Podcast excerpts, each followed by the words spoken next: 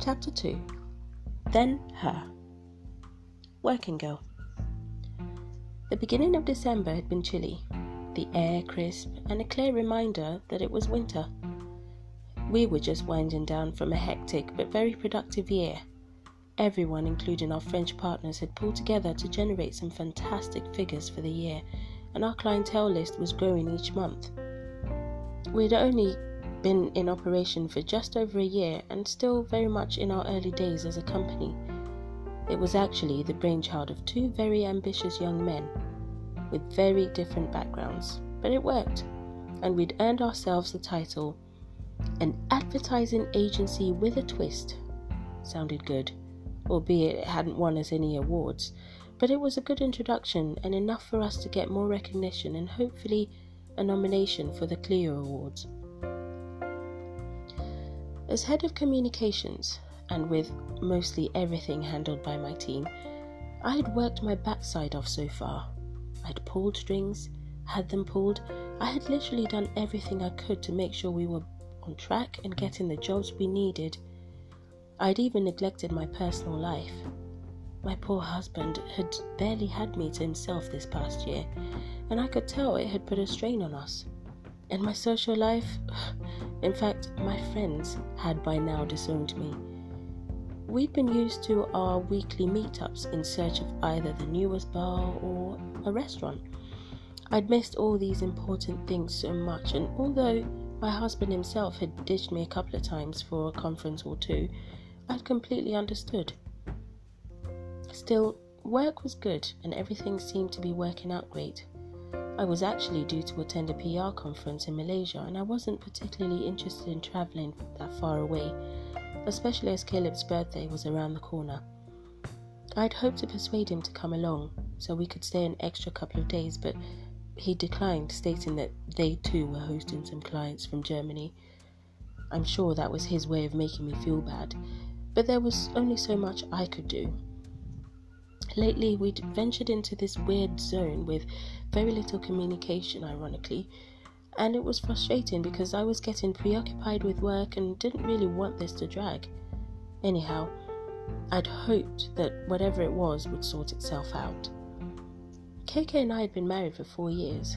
Well, actually, three years and ten months. We'd met through our friend Kwame and got on right away.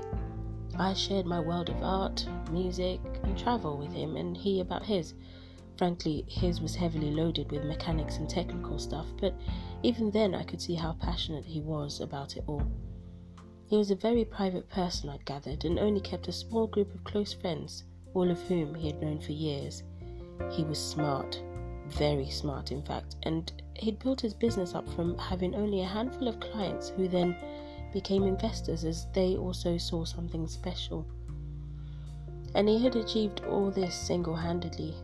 I admired him and I looked up to him in, in so many different ways. Although we were what I called a pair of old socks, we weren't perfect, and in, in spite of our different personalities, we actually complemented each other quite well. KK was an old romantic always had something planned for us and always made sure I enjoyed whatever it was as much as he did. I, on the other hand, had more of a carefree way about me.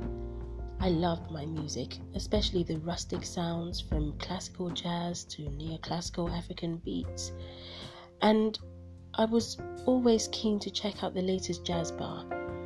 I too had a close circle of friends, but they were quite the eccentric bunch, the opposite to Caleb's friends.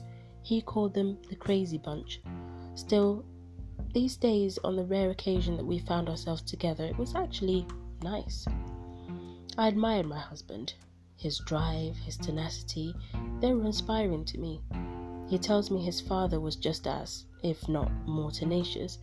His insatiable appetite for, for success was an overbearing statement in Caleb's childhood.